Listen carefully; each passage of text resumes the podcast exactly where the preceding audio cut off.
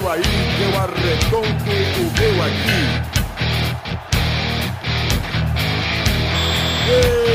Está valente!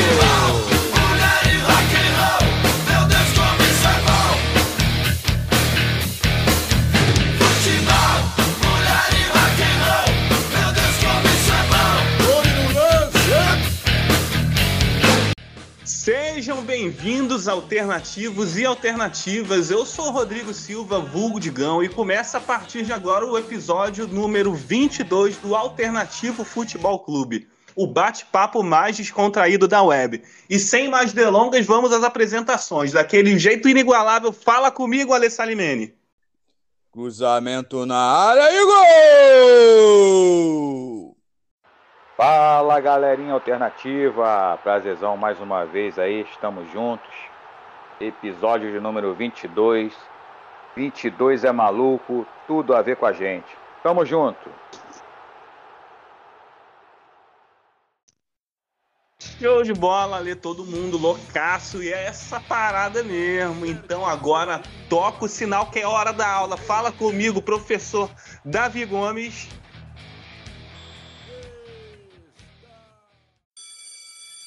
Bom dia, boa tarde, boa noite, meu alunado. Vamos aí para mais um bate-papo. Uma data comemorativa. vinte e dois, o nosso número, eu acredito que seja o número de todos nós aqui da nossa mesa. Concordam comigo, senhores? Sábado vinte e dois. Que... Gênero, número e grau. É isso aí, então. Vamos para mais um bate-papo aí, descontraído e bacana aí com o povo. Tamo junto. Show de bola, meu professor. Muito obrigado pela sua presença mais uma vez. É sempre um prazer. E agora aquele que joga de terno, mata no peito e fala comigo, Rodrigo Soares. É muito ou é pouca classe? É muita classe. Fala, rapaziada, alternativa. Fala, fala aí toda a galera aí que, que tá prestigiando aí o nosso programa mais uma vez, episódio número vinte e dois. É. vinte e dois. vinte e dois, colecionador, né? Futebol, acho que tem tudo a ver. E estamos aí, estamos aí para mais... Pô, aí, aí, aí elevou. Elevou a vigésima segunda potência. Tamo junto, rapaziada. Vamos lá, vamos que vamos. Muito obrigado, Rodrigo, mais uma vez pela tua presença, meu irmão. E galera, ó, vamos logo, vamos logo começar essa parada, porque hoje, hoje é um dia que a gente vai fazer jus ao nome do programa, cara. Sabe por quê? Porque hoje a gente vai falar do assunto mais alternativo possível, cara. Hoje vai ser o programa mais alternativo da nossa história. Tu sabe por quê? Porque hoje nós vamos falar tudo pra vocês sobre o submundo do futebol, galera. É, aquela galera esquecida, que não tá nos holofotes, cara.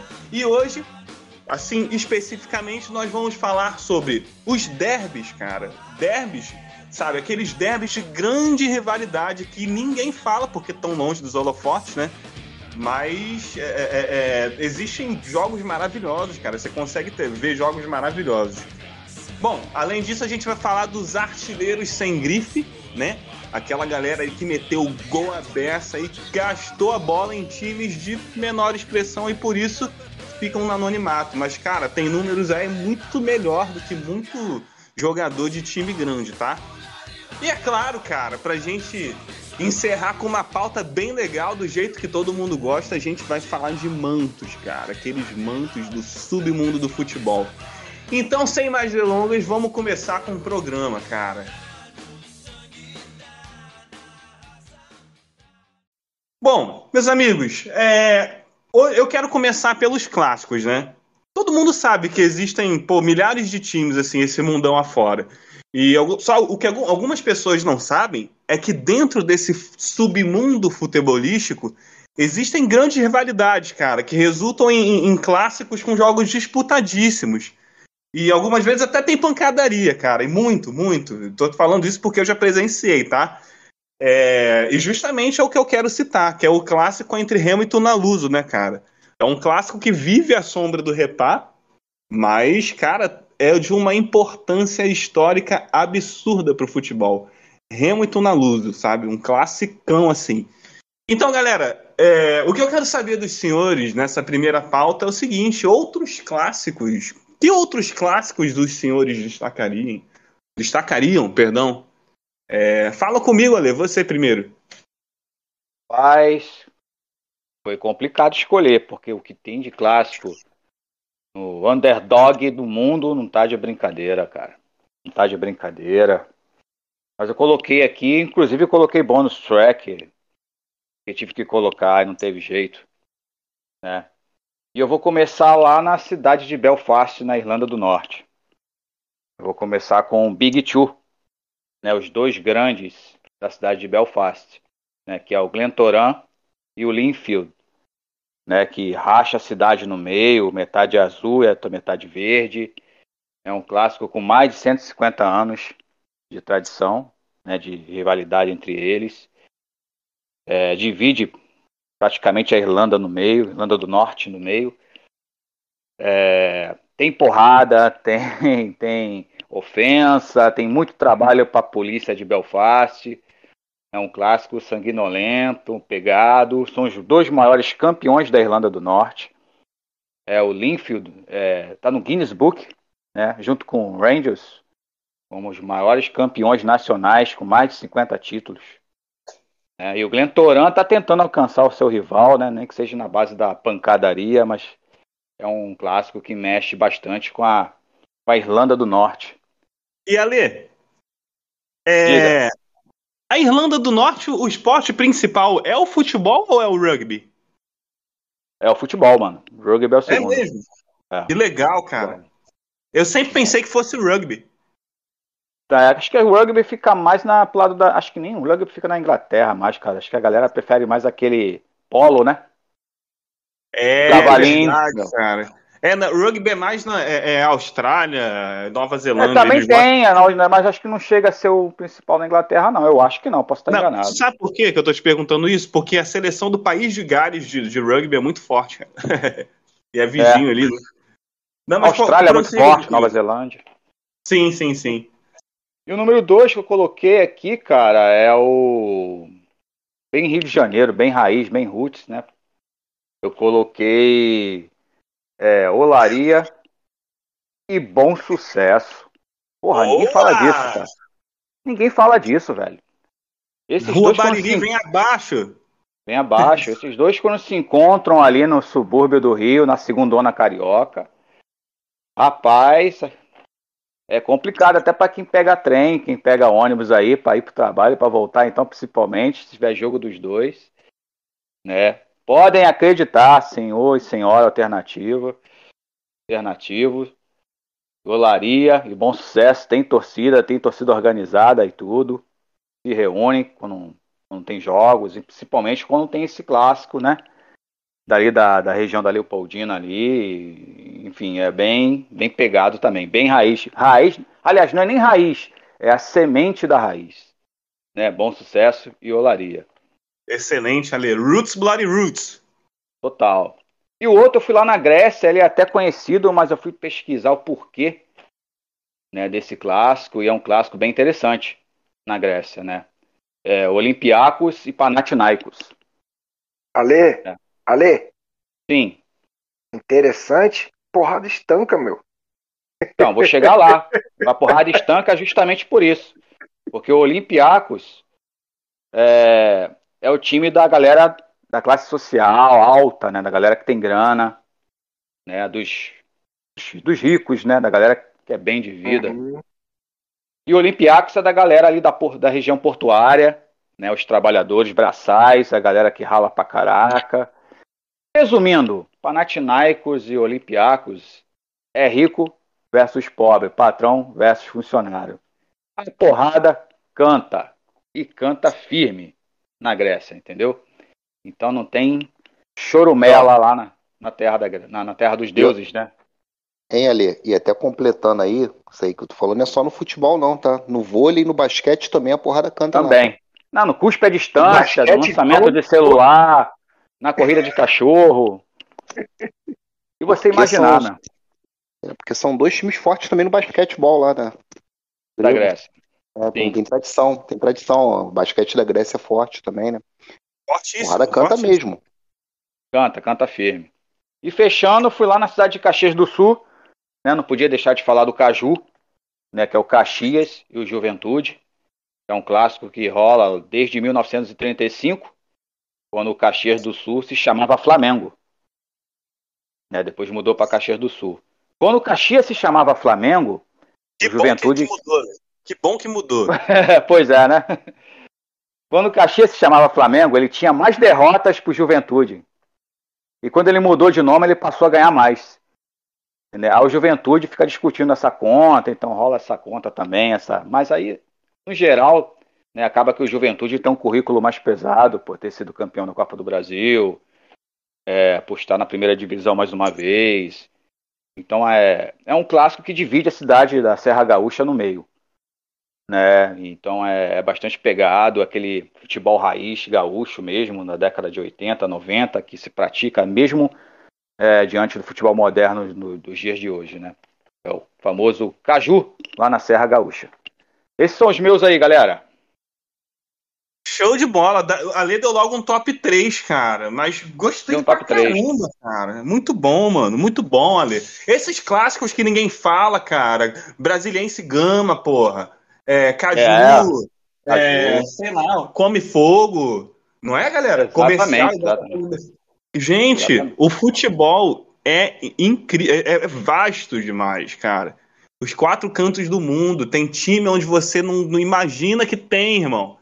Sabe, eu tenho um amigo que estudou comigo e tal, que ele tá jogando na, em Malta, cara. Você tem noção, mano? Tem gente que não sabe nem que Malta existe, o país. Que dirá que tem clube de futebol lá.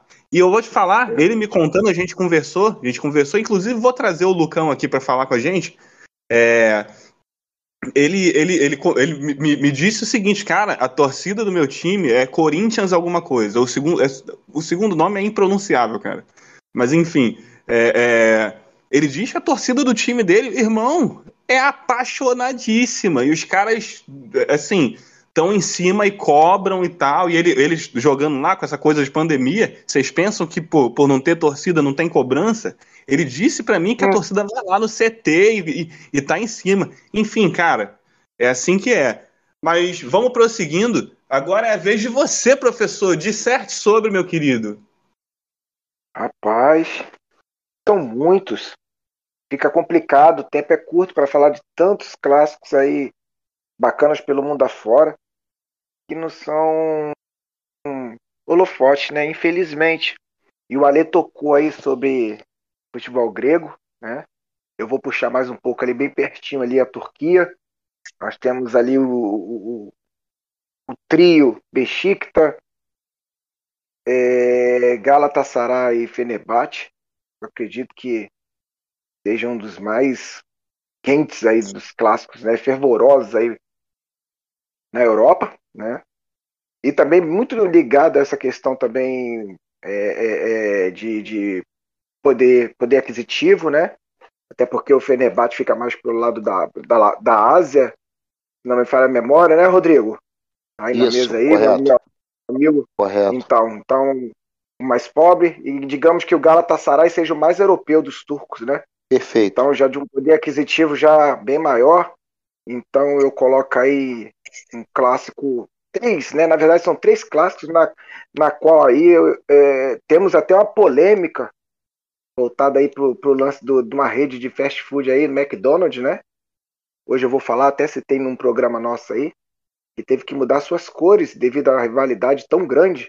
É, porque conhecemos o McDonald's aí com o seu tradicional laranja e vermelho, que remete às cores do, do Galatasaray lá na Turquia, e toda vez que, que a rede fast food mudava, quebrava o, o, o painel, quebrava o painel, ou era a torcida do Fenerbahçe, ou era a torcida do Beşiktaş, até que é o único, a único local que a rede fast food McDonald's tem as cores neutras é na Turquia, devido à rivalidade tão grande.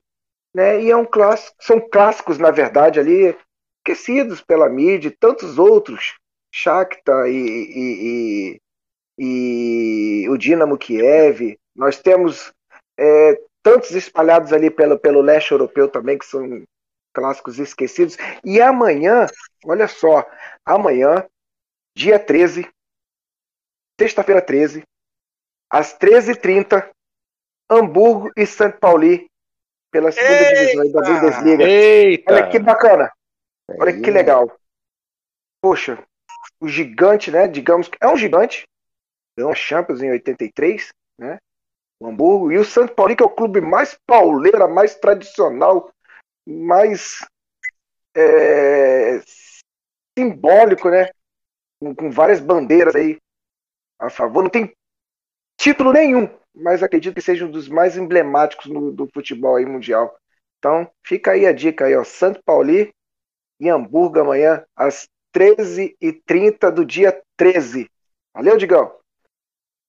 Oh, que coisa maravilhosa, professor! Caralho, é, é, é esse tipo de clássico que eu tô falando, galera. Os clássicos fora, fora dos holofotes, cara. É isso que eu gosto, sabe? Porque, pô, cara, que Grenal e, e, é uma rivalidade absurda, todo mundo sabe. Que Fla-Flu é uma rivalidade absurda, todo mundo sabe. Flamengo e Vasco, Corinthians e Palmeiras, beleza, cara. Mas vem atrás de outros clássicos, cara. Vem conhecer sobre o Repar. Irmão, o Repar, galera, eu digo pra vocês, eu, eu vivo isso de perto, eu moro em Belém do Pará. Uhum. Eu, cara, gente, o Repar não perde em nada pro Grenal. Vocês não têm noção do que é um repar, sabe? É uma coisa absurda. Eu, eu acho que se dá muito pelo fato de ser praticamente os únicos dois aqui da, da, de Belém, né, cara? Fora a Tuna Luso, que também, também já teve seus dias de grandeza. A Tuna Luso é bicampeã brasileira, cara, sabe? Então, assim, é, é, é, é... existem outros clássicos, cara. Fora os clássicos, sabe? Tipo Bangu e, e América, galera. Eu vou deixar vocês destilarem um pouco mais este assunto.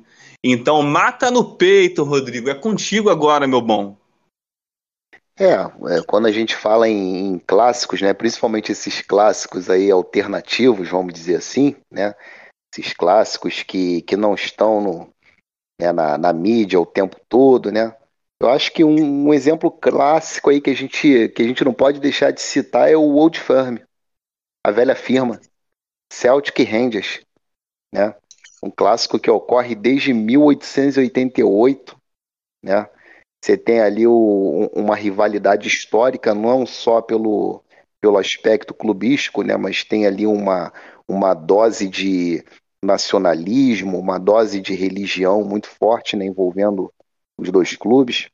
Você tem um Celtic ali que é fundado por imigrantes irlandeses, né, maioria ali católica, né, um, um grupo historicamente favorável, né, à independência da Irlanda, né, até o, o processo de independência, né, da Irlanda, mas historicamente toda essa, essa questão nacionalista. E você tem o Rangers, né, que já é um time voltado para quem? Para a coroa britânica, né? Você tem ali a maioria da, do, dos torcedores da religião protestante.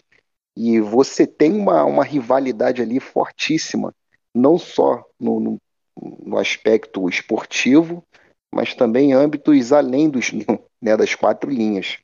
E vocês sabem por que, que esse clássico é chamado de Old Firm, ou a velha firma? Por quê? Porque em mil novecentos e nove, na final da Copa da Escócia, né, já o primeiro jogo teve uma lotação máxima, né, bilheteria absurda, né, terminou empatado, e o segundo uhum. jogo, né, também terminou empatado, também lotação uhum. máxima. Verdade. E aí os dois clubes, né, foram acusados, né, e, e parece que realmente teve uma, uma comprovação nesse sentido, de que Sim, combinaram o resultado para ter um terceiro jogo e ambos lucrarem com a bilheteria, né? Perfeito. E o que vocês talvez não saibam, talvez essa história vocês conheçam, mas talvez vocês não saibam que a Copa da, a Copa da Escócia de mil novecentos e nove até hoje não tem vencedor, porque a Federação Escocesa não aceitou, né, que, que tivesse um terceiro jogo, e até hoje a Copa da Escócia de mil novecentos e nove não tem um campeão, né, por causa dessa história. E aí, cara, mas o detalhe todo, né, que depois que os torcedores descobriram isso, cara, foi uma pancadaria generalizada, entendeu? Foi um negócio de maluco, o pau quebrou bonito mesmo, né? E é um clube, e, e é um clássico, né, que envolve clubes que é, são barra pesada, né, em termos de torcida, Né? Já tivemos alguns incidentes, né? Em mil novecentos e setenta e um, teve lá uma parte da, da arquibancada do, do estádio do Rangers, né? que, que desabou, né? Matou sessenta e seis pessoas. Tu imagina, olha só quantas mortes, né? duzentos feridos. Né? Foi, esse incidente foi conhecido como, é, como desastre de Ibrox, né? que é o estádio lá do, do Rangers. Em mil novecentos e oitenta também teve uma pancadaria generalizada. Então esse clássico aí, ele é um clássico sangrento, vamos dizer assim, né? E o, falando em clássico sangrento, esse também o Davi vai, vai lembrar bem, deve conhecer bem, o Alexandre também, até mesmo o Digão deve, devem ouvir falar bastante desse clássico aqui, que é Estrela Vermelha e Partizan Belgrado. Boa! O derby eterno. Eu tava esse... esperando alguém falar esse, Rodrigo. Eu tava esperando, cara. Meu compadre, esse aí... Porque é de um, de um momento, né, que o, a antiga Iugoslávia, né, já vivia é, tempos tensos ali, né, um contexto de, Paraíba, de, né, de Segunda Paraíba. Guerra Mundial. É. E aí, cara, é, você tem o Estrela Vermelha, né, que é um é fundado basicamente pela, pela pelo por integrantes ali da, da capital Belgrado ali, policiais, né, grupo de policiais, basicamente, né, enfim. E o Partizan Belgrado já seria o time do exército.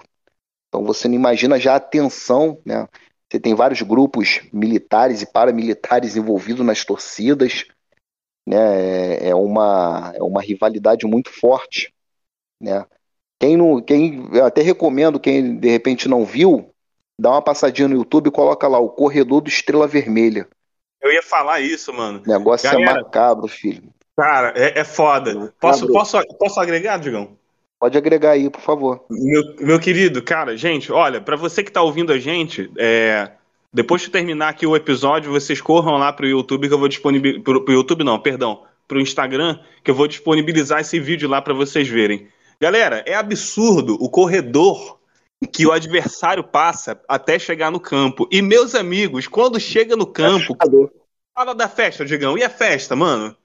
Não, e você imagina isso no clássico, né? No Estrela Vermelha e no Partizan. Né? Como é que, como é que, não, como é que não é a atmosfera? Como é que os jogadores do, do Partizan não entram em campo? Né? Diante de todo, todo o cenário que é criado ali, né? Né, então é, e, e além disso, cara, é, tem uma questão histórica, né, porque eles são fundados ali em mil novecentos e quarenta e cinco, né, praticamente já no final da Segunda Guerra Mundial. Aí tem um, um início, né, de um conflito, né, não um conflito armado, mas indireto, que é a Guerra Fria, né, e aí você tem influência dos Estados Unidos, de, de União Soviética, e aí você tem exércitos, né, envolvidos na, na, na, ali na Iugoslávia, querendo controlar, porque é uma, era uma área de influência, né, muito grande ali.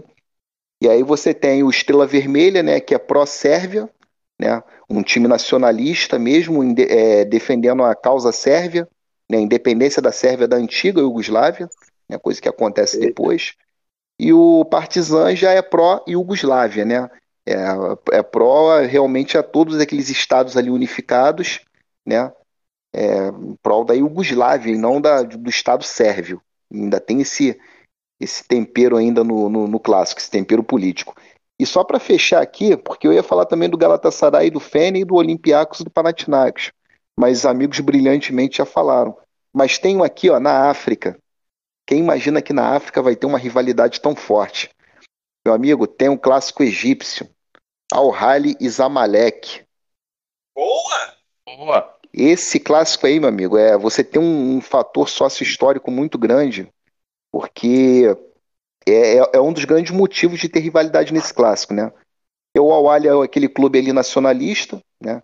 Ele foi fundado, né, e tocado como uma resistência cultural, né, à ocupação inglesa, porque o Egito era uma colônia da Inglaterra, né? Então o Al Ahly era aquele time ali que oferecia essa resistência à ocupação inglesa, né?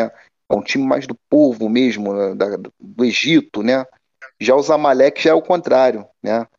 É um clube com ideias liberais ali, né? A fundação dele basicamente é feita por, por ingleses, né? E os europeus. Então ele seria mais um time da elite, né? Seria um time dos colo... Vamos, vamos botar no, no linguajar mais, mais simples. Zamalek seria o time dos colonizadores e o Al Ahly dos colonizados.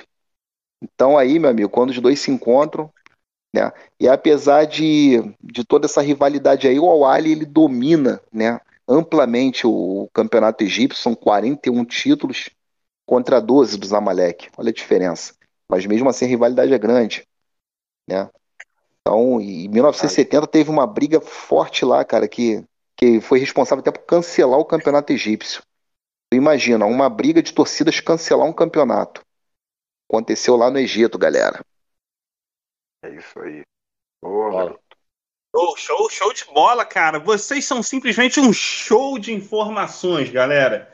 Esse clássico egípcio, gente, cara, é, é, é, é um nível, cara. É, é, é isso que eu falo, gente. O que, eu, o que me, me, me impressiona mais em todos esses clássicos é principalmente a importância histórica, cara. Porque, cara, nada mais é do que história. É ou não é, Rodrigo? É, e pode ver que determinados clubes, né, determinadas torcidas têm uma identificação com alguma causa, né? São Sim. países que geralmente têm problemas é, políticos, vivem, às vezes, até contexto de guerras, né? E geralmente um grupo de uma torcida, uma determinada torcida de um determinado clube, tem uma identificação com um grupo e o outro com outro, com outro grupo. E aí geram as tensões, né? Além das quatro linhas. É complicado. Com certeza, Rodrigo. E galera, eu, eu vou agregar um pouco mais agora sobre essa coisa de clássicos, que é... Isso, isso, isso não tá nem no roteiro, mas eu quero falar, cara. Porque, assim, eu acho... Como eu tô falando de importância histórica, né? Vocês sabem como é que funciona a maioria dos clássicos lá na Espanha, galera? Vocês percebem, vocês percebem que tem muitos times com Real no nome? Sim, ah, sim. Tem. Uhum. Pois, pois é, galera. A maioria das rivalidades lá é entre os reais, ou seja, os pró-rei e os contra o rei. Exatamente. Na época é. era o ditador Francisco Franco, né? Francisco Franco. N- não é isso? Então. Exatamente. E aí, então, a gente tem todas essas rivalidades, cara. É, é Real Betis contra Sevilha, sabe? Real Saragossa, o, o, o rival do Saragossa eu não lembro qual é, eu acho que é o Málaga, se eu não me engano. É, Real Clube Celta de Vigo, eu também não vou lembrar. Cara, mas enfim, galera, é, Real Clube Espanhol Barcelona, pra quem não sabe, a rivalidade da, é, da, regional, assim, o derby da Catalunha é Barcelona contra o Espanhol. Por mais que o Barça lidere esse... É ou não é, Rodrigo? Você pode falar Sim, disso melhor do que eu. Não é, com mano? Com certeza, por mais, tudo. Por mais que o Barça tenha uma ampla vantagem, gente, é, o, o torcedor do Espanhol, cara, o título do ano para eles é ganhar do Barcelona, e eles tentam, cara. A cada dia, a cada ano que passa, o Espanhol evolui, só que não consegue manter uma regularidade. Mas enfim, galera, é... E assim vai, na Espanha a, a, a rivalidade normalmente é entre os reais e os não reais, né? Atlético de Madrid e Real Madrid. É... O Real Betis contra o Sevilha, o, a Real Sociedad contra o Athletic Bilbao, que é, já é um, um clube de imigrantes, cara. Entende? Então, galera, é, o que eu quero dizer com tudo isso? É, pesquisem sobre esses clássicos, porque tudo isso que a gente está falando aqui não é nem um terço do que existe no mundo, cara, e é maravilhoso conhecer... É, a história, a, a história desses clássicos, a história desses clubes e a história desse povo. É ou não é, professor? Com certeza. Ó, e não mencionamos ainda, né, Rodrigo? A Guerra Santa, hein? Wisla e Cracóvia na Polônia. Questões de, de metros, questões de, de metros de distância de um estádio para o outro. Hajduk, Split e Dinamo Zagreb e tantos outros aí que são de pouco holofote, né? Mas com uma história riquíssima, né? Na qual nós temos aí os torcedores do, do Zagreb foram à guerra. Então, enfim, todo aquele contexto ali de, de, de... que é naquela região ali, né? Vive em pé de guerra, né? E, enfim, Não. tantos outros clássicos espalhados aí bacana pelo mundo aí, com pouca mídia, mas com, com, com muita tradição, né? Entendeu, Digão? Com certeza, professor. É e assim... Para encerrar essa pauta aqui, eu vou, eu vou. É uma declaração minha, assim, cara, que eu falo sempre que eu posso. Gente, consumir futebol não é só sentar o rabo na frente da televisão e ver um jogo. Eita. Consumir futebol é pesquisar, é conhecer, é estudar. Concordam ou discordam, rapaziada? Falou tudo, meu parceiro. Consumir futebol é nos ouvir. Turn down for what? Turn down for what? Turn down for what? É nesse pique que a gente vai para a segunda pauta do nosso programa, cara. E a segunda pauta é aquele top três maroto, né, cara? Vocês pensaram que vocês fossem se livrar do top três, mas vocês não se livram não, cara. Sabe por quê? Porque, cara, hoje, como o assunto é futebol alternativo, chegou a hora da gente falar, cara, dos craques sem grife, cara. Aqueles caras que gastaram a bola, jogaram muito em times de menor expressão, né?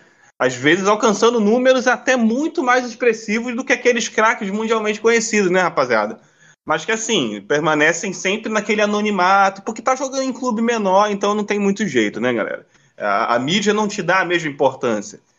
E, enfim, a, alguns desses caras até jogaram por times grandes, né? Mas normalmente dá certo nesses clubes de um pouco menos de holoforte.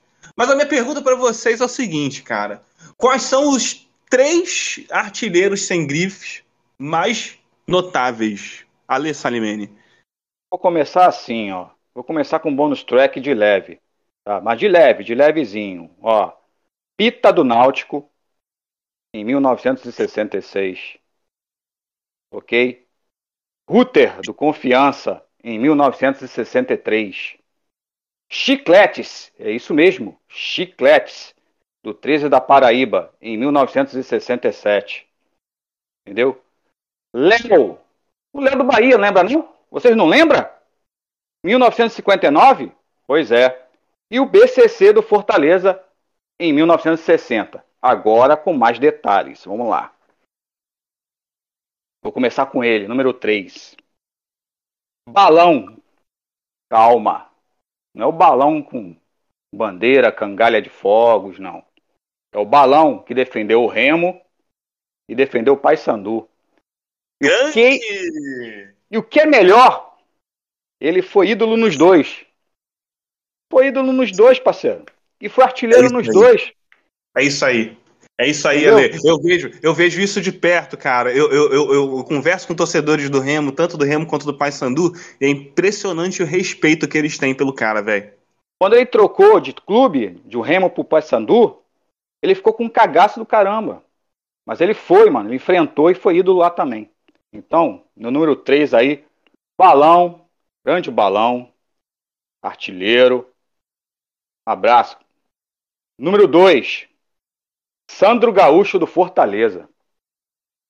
É, galera, Sandro Gaúcho do Fortaleza fez trinta e nove gols no Campeonato Cearense. É ídolo da torcida do Ceará. Oh, perdão, do Fortaleza. Isso dá ídolo até morte. Fortaleza. Dá até morte. Perdão aí, galera, perdão. Sandro Gaúcho, trinta e nove gols, ídolo lá da torcida tricolor cearense. Meu número dois. Meu número um. Paulinho McLaren, esse eu vi jogar. Ó, nessa época, John Secada ainda fazia sucesso nas rádios, hein? Paulinho McLaren começou no Bandeirantes de Birigui, né, no interior de São Paulo, já arrebentando de lá, já metendo muitos gols no interior de São Paulo. Chamou a atenção do Santos Futebol Clube, né, e foi artilheiro do Campeonato Brasileiro com quinze gols. No total De, de gols no brasileiro, quando ele disputou os brasileiros, ele fez mais de sessenta gols. Paulinho McLaren. Nossa, bola. Show de bola, Lê. Gostei, cara. Teu top três tá bem alternativaço mesmo. E tu, Pô, tu é, deu um monte de, de bônus track, mano. Tu, tu deu o, o álbum inteiro, mano. Tu fez igual o professor no, no programa passado. Pô, cara. Dei bônus track da década de sessenta, mano. Rockabilly. Tu deu a discografia inteira, Lê. Tu deu a discografia inteira. Rockabilly. Gostei, gostei, meu bom. É isso aí, Alê. Tamo, tamo, tamo junto, cara. Eu gosto, eu gosto disso. Vocês trabalharam muito, cara. Porque a galera acha que isso aqui é só diversão, parceiro. É trabalho, pesquisa. É ou não é, rapaziada? Hoje o Google trabalhou. É, parceiro. É, é, porque a, a, gente, a gente estuda para trazer o melhor para vocês aqui, mas, mas vamos que vamos. Professor Davi Gomes, seu, seu top três, meu bom, fala para mim. Então, galera, meu top três, vamos lá. Eu separei dois cidadãos que destacaram no Shakhtar Donetsk. Né? Um futebol de pouco holofote, lá na Ucrânia, né? E eu destaquei aqui o Eduardo da Silva. Vocês se lembram do Eduardo da Silva? Brasileiro naturalizado croata, professor. Isso, brasileiro naturalizado croata. Fez vinte e quatro gols pelo Shakhtar Donetsk. E vou colocá-lo em segundo lugar. O cara é o artilheiro do Zagreb com setenta e três gols do Dinamo Zagreb. É isso? setenta e três gols pelo campeonato croata. Então vou colocar o Eduardo da Silva aí no meu merecido top três, no terceiro lugar e no segundo lugar. Porque, poxa, você vai pro campeonato croata, cara, fazer setenta e três gols, um cara, cara artilheiro, de pouco holofote, né? E ao mesmo tempo também vinte e quatro gols pelo Shakhtar. E em primeiríssimo lugar, se tratando de Shakhtar ainda na, pela Ucrânia, eu vou colocar o Luiz Adriano, que é o maior artilheiro do Shakhtar Donetsk, com cento e vinte e oito gols. É isso, cara. cento e vinte e oito gols. O Luiz Adriano, vocês conhecem o Luiz Adriano, já teve passagem pela seleção brasileira. cento e vinte e oito gols, além de ter ganhado uma Copa da UEFA com o Shakhtar. Então, o meu top três vai o Eduardo da Silva, né? Tanto passagem pelo Shakhtar como pelo Zagreb, e o Luiz Adriano com cento e vinte e oito gols. Ok, Digão? Show de bola, professor. Cara, artilheiro do submundo do futebol, cara. E pra você, e pra você que vai usar o seguinte argumento: ai, mas ele jogava no campeonato croata. Porra nenhuma, irmão. Cara, vai jogar é, lá. Vocês, é, vai jogar lá. Vocês pensam que, que, que esses, esses campeonatos são fáceis, cara? É pegado, é porrada, come. Então, Digão, respe... Digão, respeita o Rádio Split, meu irmão. Só, você ah. imagina só o Rádio Split de Dinamo Zagreb. Meu irmão. É pancada, é meu uma irmão. Enxadada e é uma fazer, minhocada, e filho. O, e o cara fazer setenta e três gols num campeonato dele? Rapaz, não é pra qualquer um não, meu. Dá para qualquer um não, professor. E eu, eu digo mais, sobre o, o, o Eduardo da Silva, o Eduardo da Silva foi muito bem até no Arsenal, que é um time gigante, né, cara? Sou fã dele. Só que, pô, ele, ele foi... Ele, ele, ele teve uma contusão meio sinistra. Vocês lembram disso? Sim. Tu lembra disso, Alê? Você que acompanha o inglês. Lembro, lembro sim. Aí afastou ele legal. Ele deu uma é, sumida por causa disso. Porra, sim. Cara, aquilo destruiu a carreira do cara, velho. Na moral. Destruiu. Né? A carreira dele. Infelizmente, infelizmente. O cara, o cara simplesmente veio na canela e a, a, a imagem é bem Ui. forte. Essa galera, galera que tem estômago aí, joga lá no Google. É, contusão do Eduardo da Nossa. Silva, Arsenal versus Birmingham City. Meu irmão, a parada foi pesada, a parada foi sinistra. E, enfim, o Eduardo da Silva nunca mais foi o mesmo, cara. Chegou é a jogar verdade. no Flamengo, no Atlético Paranaense, veio aqui pro Brasil, mas também não deu muito certo, sabe? É ou não é, então, professor? Ele tá no top três e no top dois. Pronto. Pra dar aquela moral pro Eduardo da Silva. Que bola, você Eduardo faz vinte e quatro da Silva. Gols nos, pelo Shakhtar, no campeonato ucraniano. E setenta e... Vamos lá, setenta e três gols pelo Zagreb. É pra qualquer um não, meu irmão.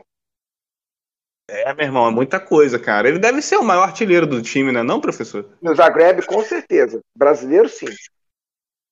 Com certeza. Uhum. Pode crer, galera. Agora mata no peito, Rodrigo. Tua vez, meu irmão. Teu top três. Eu vou falar aqui de alguns jogadores que de repente são até mais conhecidos, né?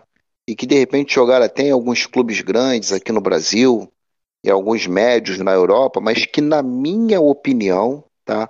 Esses caras que eu vou falar aqui poderiam ter jogado em Barcelona, ter jogado em Real Madrid, ter jogado em Manchester United, ter jogado em Milan, né?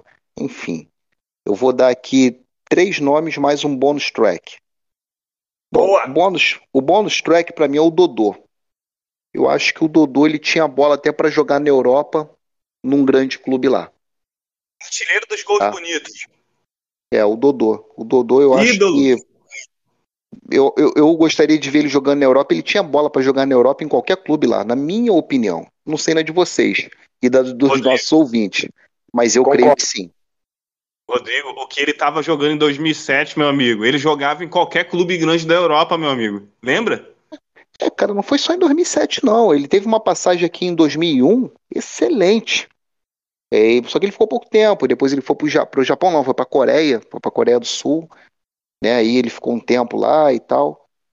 Voltou pro Botafogo e foi aquele estrago que ele fez, né, no, no, no Botafogo. E depois foi pro Fluminense, jogou muito bem também, né? Então, assim, eu acho que esse cara poderia ter jogado muito na Europa, né, em um grande clube lá. Um, jogar em clube médio não, um clube grande mesmo. Entendeu? Para mim, um bônus track é o Dodô. Agora, em terceiro, eu acho que vocês vão lembrar, mas ele não é um cara muito falado, mas que tinha uma qualidade absurda. O Blanco, mexicano. Chaltemó Blanco. Cara, ele... muito bom! Muito Nossa. bom, Rodrigo! Caralho, genial, ah, mano! Caraca, jogava muito, filho. Jogava muito. E, e a gente só lembra do Blanco no, no América do México, né? Verdade. A gente não, não lembra do Blanco no, na, na Europa. É um cara que poderia ter jogado lá.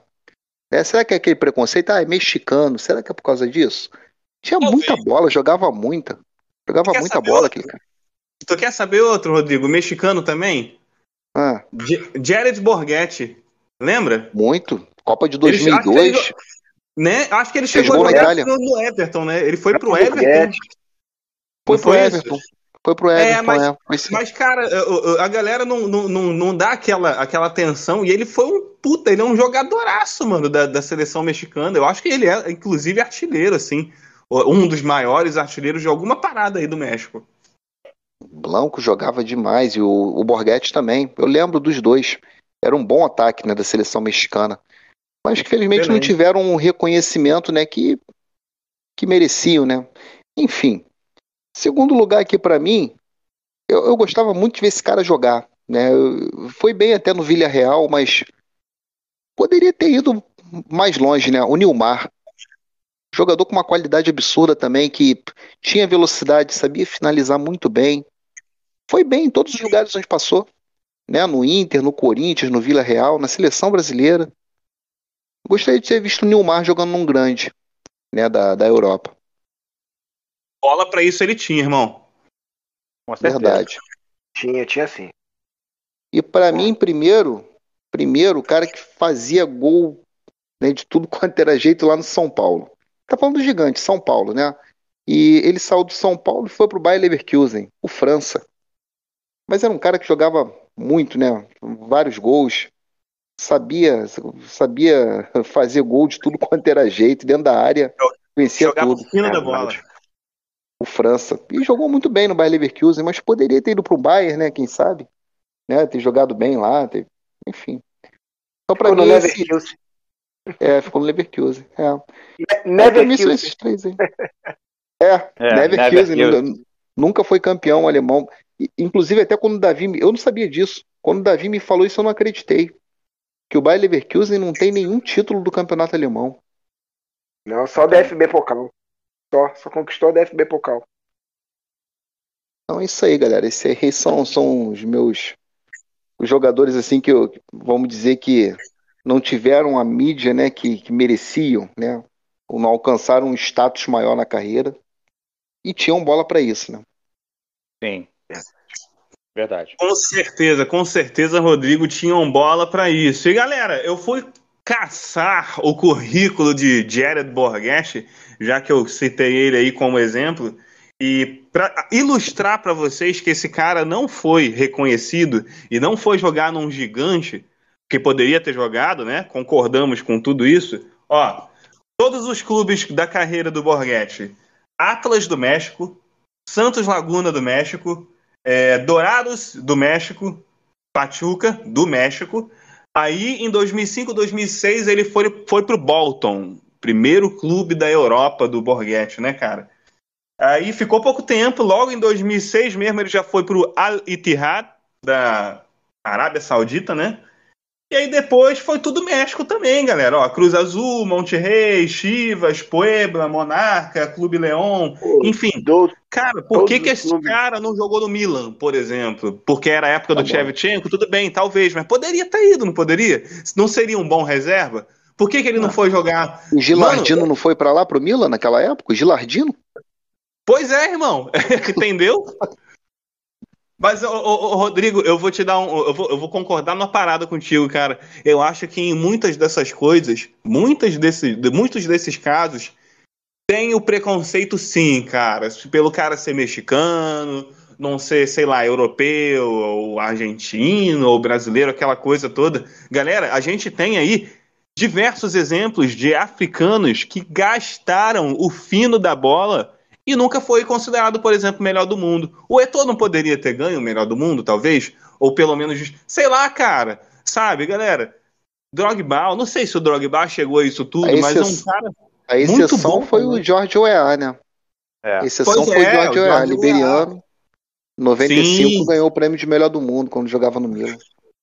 Pois é, aí, é um, aí você pega, é um caso muito isolado, cara, e quantos jogadores é, é, africanos a gente tem aí, cara, o que jogou o, o Yaya Touré no, no City, no próprio Barcelona, cara, por mais que eu tenha um, um, um, um, o meu coração partido com o senhor Yaya Touré, pela sacanagem Olha que ele fez com o Botafogo, que eu fico puto só de lembrar, mas cara, o, o cara jogou muito, parceiro, sabe?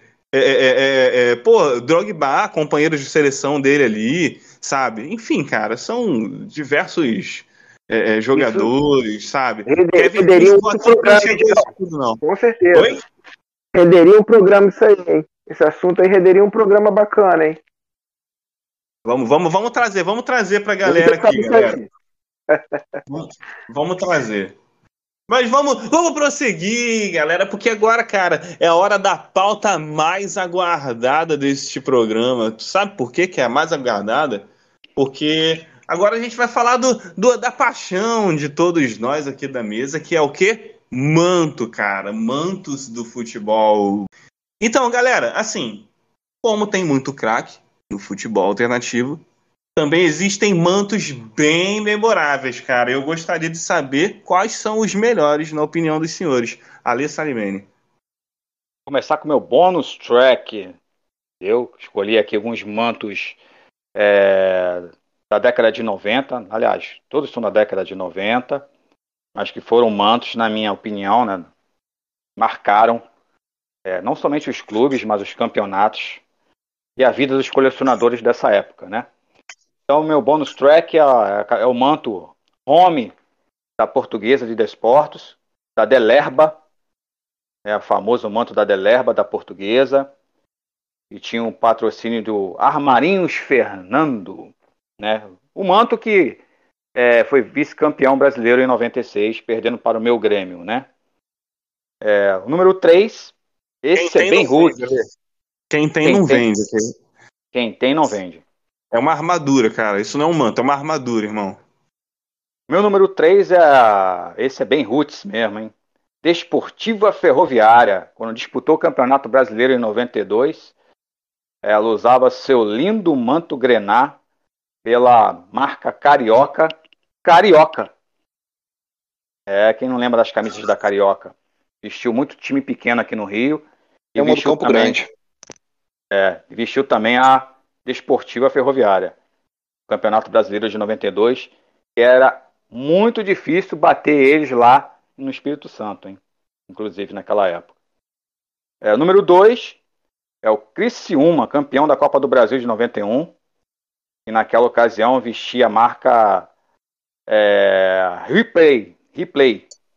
A, a camisa ainda era de algodão ainda, era uma camisa bem classicuda, da época lá do Luiz Felipe Scolari, comandava o Criciúma, que foi campeão da Copa do Brasil naquele ano.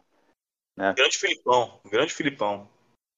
E meu número um é, vai para o Vitória da Bahia, vice-campeão brasileiro em noventa e três, né, que usava uma camisa toda em degradê da C C S.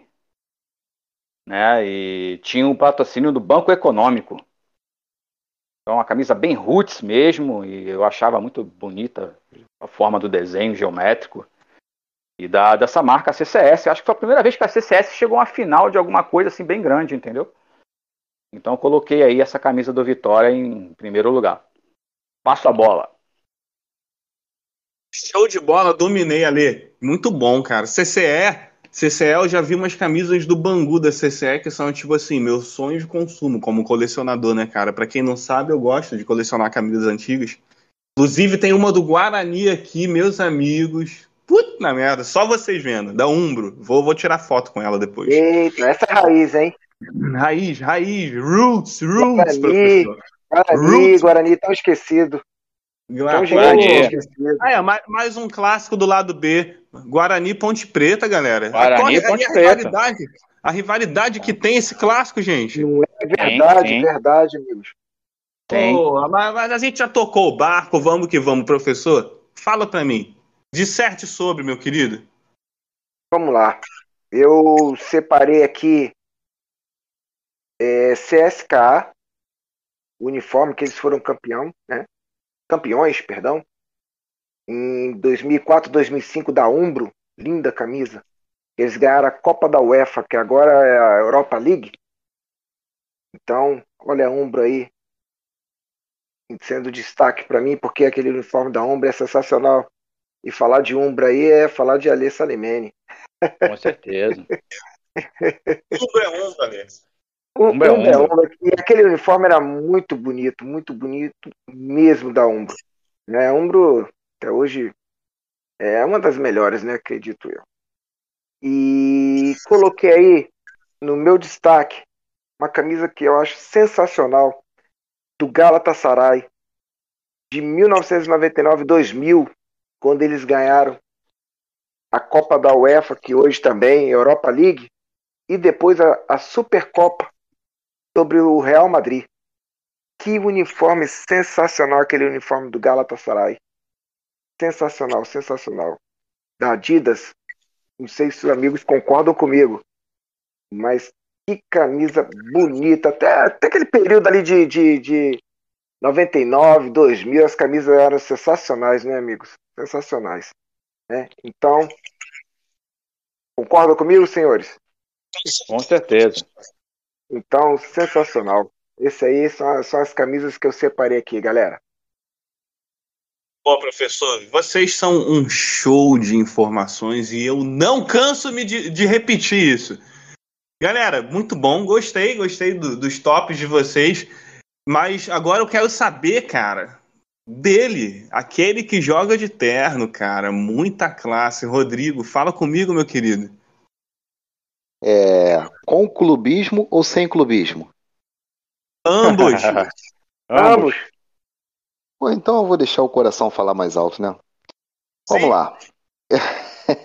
Ó, o bônus track não, o bônus track vai ser de um, de um clube que é, eu gosto até, mas não, não torço, né? É um, um clube que eu torço, mas... mas eu gosto muito, eu quero ter uma camisa dessa. Fiorentina, mil novecentos e noventa e oito, patrocínio da Nintendo. Né? Eu tenho, da eu tenho. Fila. Eu tenho. Tem, né? Você é um privilegiado, meu amigo. É uma das camisas mais icônicas da história do futebol. Com eu tenho do Batistuta. Eu tenho com o nome do Batistuta, do caralho, mano. Perfeito, mano. Pô, e... Pô, é uma das camisas mais desejadas, vamos dizer aí, pelos colecionadores, né? É, eu acho que ela é uma unanimidade, acho que não tem um que, que acha. Né? Foi bem, Digão. Que... Não, essa não tem, não. O Digão que tem. Manda aí, manda aí, manda pro Rodrigo. Digão, ó, vou, mandar, vou, mandar o, vou mandar o endereço pra ele depois no privado. Aberto a propostas.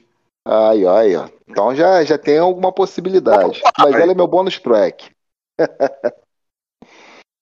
Então vamos lá, vamos continuar. E terceiro, Juventus, né? Aquela camisa da capa com patrocínio D mais, né? Que o D é, um, é um, em cinza e o mais é em azul, ou ao contrário, não sei. Mas é aquela camisa eu acho linda. Eu não tenho ela, eu até tenho uma, um foco, né, de, de Juventus, mas essa camisa eu não tenho. Eu já tive dela, mas G G tive que passar porque estava muito grande.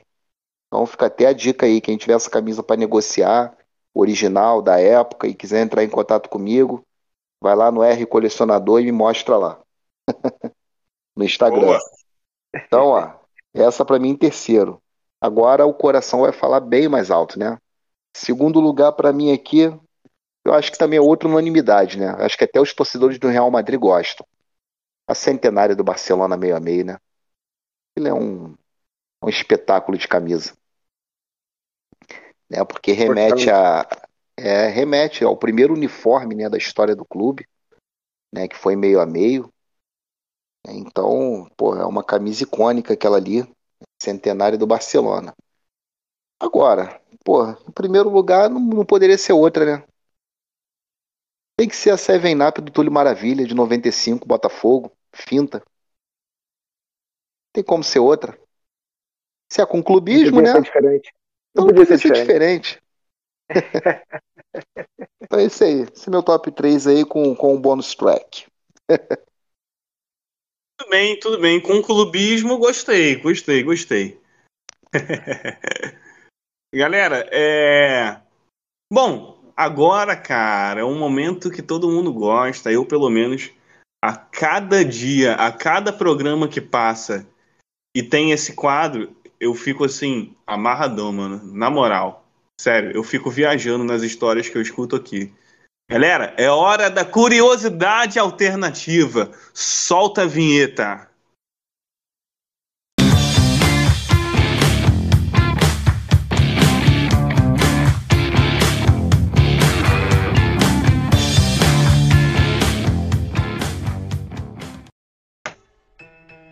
Então, rapaziada, hoje a curiosidade alternativa vai ficar por conta de Rodrigo Soares, aquele que joga de terno. Fala comigo, meu bom, qual é a curiosidade de hoje?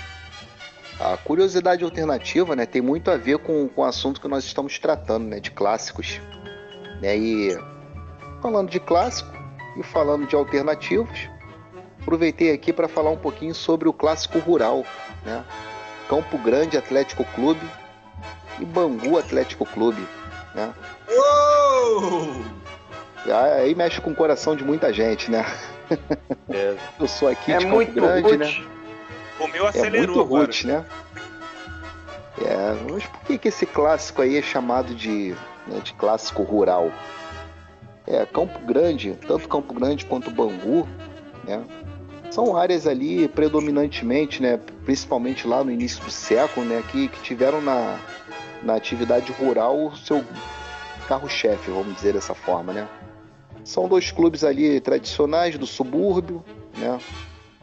E na, nas, nas três primeiras décadas, vamos dizer assim, do, do século, né? Campo, tanto Campo Grande, Guaratiba, Jacarepaguá e Santa Cruz, né, na época ainda conhecida como freguesias, né, o que hoje nós chamamos de bairros, né? Mas naquela época, pelo menos até a época do Império, um pouquinho depois, né, conhecido aí como as freguesias, né?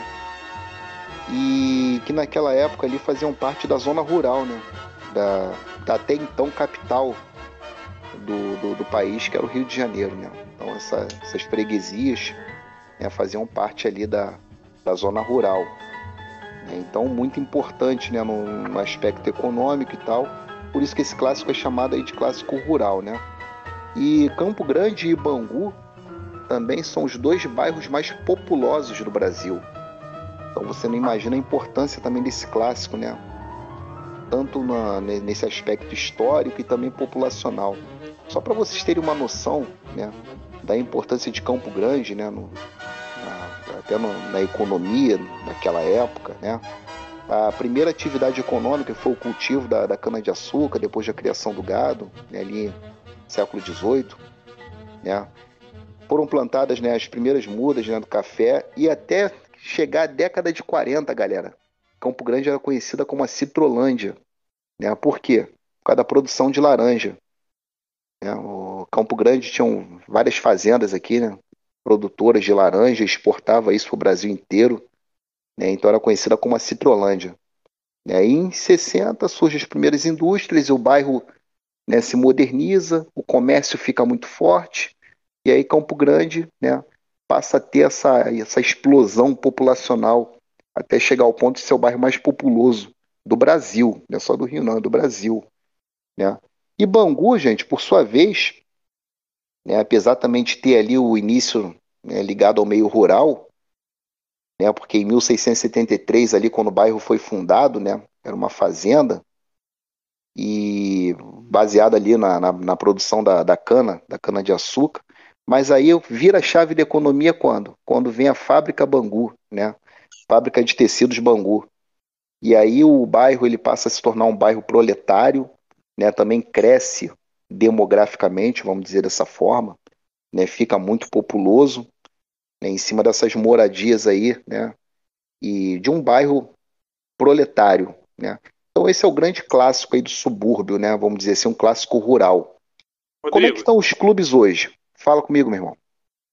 Meu querido, só para agregar é, uma informação, a minha avó trabalhou na fábrica Bangu. Verdade. Sério? Minha, perdão, minha bisavó, no caso. Sua bisavó? Ah, caramba. Minha bisavó. Prossiga, meu querido. É, e os clubes hoje, né, eles estão, vamos dizer assim, em patamares diferentes, né, cara? Porque o Bangu está disputando aí a Série A do Carioca já há algum tempo, né? Joga a Série D, né, do Campeonato Brasileiro, está até na briga para conseguir uma da, das vagas aí para a próxima fase.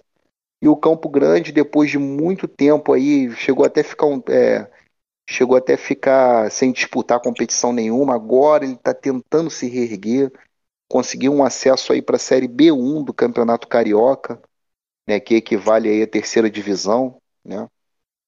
É, mas desde noventa e cinco não disputa uma primeira divisão de Carioca. Mas o clube está tentando voltar, né? Enfim, está tá de acessos aí seguidos. Pode ser, quem sabe, aí que esteja numa primeira divisão, né? Mas hoje, assim, a, o abismo entre os dois, né, é, bem, é bem grande. E o último jogo entre as duas equipes foi lá em mil novecentos e noventa e cinco. Foi um jogo que o Bangu espetou seis a dois no Campo Grande, aqui em pleno Ítalo Delcima. Ítalo Delcima, para quem não sabe, é o estádio do Campo Grande, né? E Ítalo Delcima, na verdade, é, ele é um cara que é um imigrante italiano, né? É, foi um grande comerciante aqui em Campo Grande, e ele basicamente foi quem cedeu o terreno, né, para que o clube construísse o seu estádio, né? Por isso que o estádio leva o nome dele, né? Mas hoje a realidade é essa, né? Você tem dois clubes ali tradicionais do subúrbio, né, mas que estão em patamares bem diferentes, né? Mas esperamos aí que o Campusca volte aí à primeira divisão. Vai voltar, sim. Vai voltar. Duas belas camisas, hein? Verdade. Sensacional.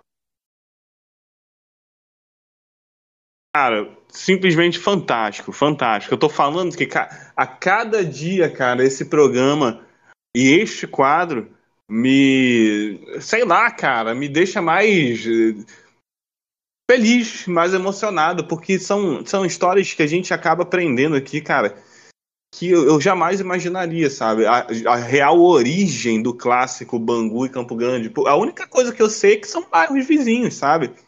Mas, cara, é, é isso que eu digo. A história do futebol é muito além do que a gente pensa, cara. Se a gente fosse aprofundar, a gente vai aprender muita coisa legal, como essas que o Rodrigo trouxe aqui pra gente. Obrigado, Rodrigo. Do caralho, irmão. Valeu, de verdade, cara. Tamo junto. Rapaziada, é... chegou a hora do merchan, né? Momento merchan aqui no Alternativo.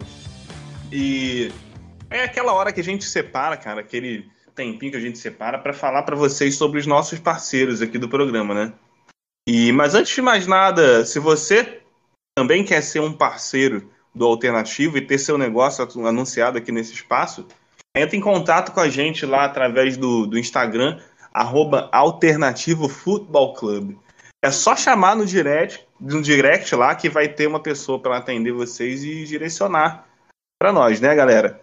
Então, é, galera, o primeiro parceiro que eu quero mencionar aqui é a galera do Bangu em Pauta. Para quem não conhece, a galera do Bangu em Pauta faz divulgação de, de empresas e negócios aí na área da Zona Oeste.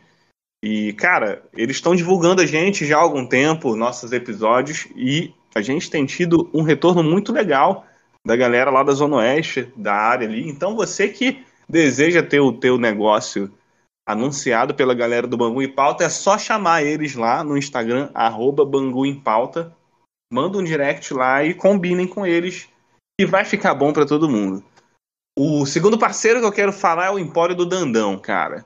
Se você procura aquele barzinho pra tu tomar aquela cerveja gelada, ver aquele jogo de futebol bem raiz, jogar aquela sinuca, você tem que conhecer o Empório do Dandão. Melhor bar de Bangu, cara.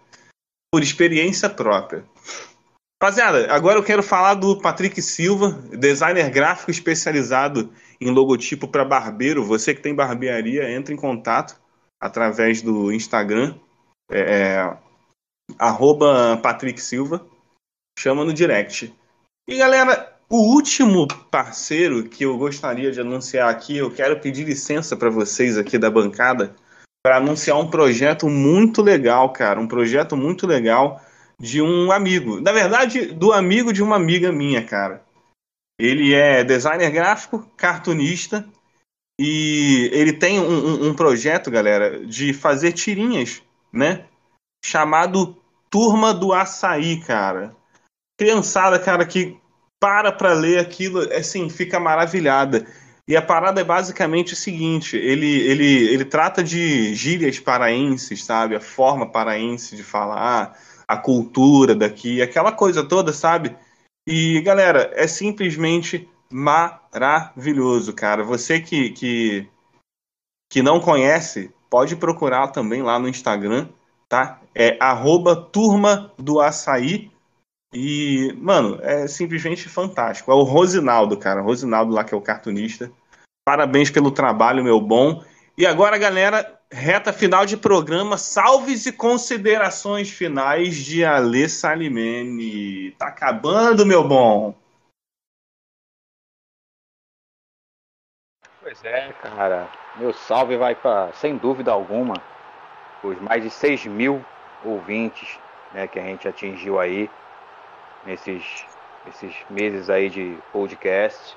Obrigado a todos, e sem vocês nada disso seria possível. É, obrigado pelo carinho, obrigado pelo play de vocês e pela atenção, né, em nos ouvir, tá? Alê Salimene, quem quiser me seguir lá no Instagram, tá? Arroba Alexandre Salimene ou arroba U K underline coleção, onde eu exponho a minha coleção de clubes do Reino Unido. E é isso aí, fiquem com Deus e até a próxima, e se Deus quiser.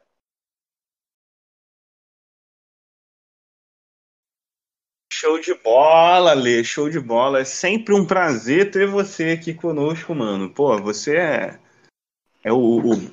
O, o, o cara que começou tudo isso comigo. Eu fico muito feliz, cara, de ter... A cada programa que passa, é, eu, eu, eu fico mais feliz, porque eu olho assim, mano, olha o que, que a gente alcançou. Esse número que o Alê falou é real, galera. É real. Depois de uma estimativa que nós fizemos hoje, uma conta, nós chegamos à conclusão de mais de seis mil ouvintes, cara. Isso é muita coisa, sabe? Uma parada que... tá crescendo muito, e eu fico muito feliz também. Já estendo aqui o meu agradecimento também. Mas agora toca o sinal da saída, que acabou a aula, professor. É o fim de mais um. Salves e considerações finais, professor Davi Gomes. Ah, acabou já, tão rápido. Ratificando aí o amigo Alê Salimene, é, não podemos de, de dar um salve aí aos nossos mais de seis mil vinte e dois, em homenagem ao nosso vigésimo segundo episódio. Um salve a todos vocês e que curtem a gente. Tudo isso aqui é movido para vocês, né? E para quem quiser me seguir, Deutsche Underline Caxias Underline R J é o meu Instagram. Fiquem com Deus e até a próxima, galerinha. Um abração.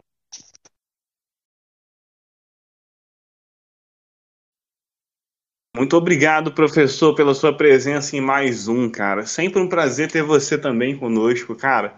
Vocês são um show de informações. Mas agora mata no peito e manda aquele voleio pro gol, porque é muita classe, Rodrigo. Fala comigo, meu querido. Salves e considerações finais. É, até ratificando aí, né, os amigos, e agradecer também aos nossos ouvintes, né? Chegamos aí a essa marca, né, de, de mais de seis mil ouvintes. É, só temos a agradecer, né, a galera toda que prestigia a gente aí. né? E tudo que a gente faz aqui é, pra, é pensando em vocês mesmos, né? Todos os conteúdos aqui são pensados realmente para para trazer aí a, a melhor, né? A melhor informação, as melhores pautas. E agradecer aí todo mundo aí. E mandar um salve aqui, né? Especial para a torcida do Botafogo. Embora a gente tivesse, estamos vindo aí de um resultado amargo, né? Perdemos, acabamos de perder de um a zero para o Operário, um momento difícil na Série B, né? Fomos roubados mais uma vez, que teve um pênalti ali que, que o juiz não deu, bateu no braço do cara, enfim. Faz parte, mas hoje é aniversário do clube, né? O clube está fazendo cento e dezessete anos aí, doze de agosto, né? Completando aí cento e dezessete anos de fundação. Então, meu salve aí para a torcida do Botafogo, né? Mas sempre lembrando também que tenho respeito aí por todas as torcidas que acompanham o nosso programa. Tá? Mas a gente tem que registrar aí que é aniversário aí do, do Glorioso.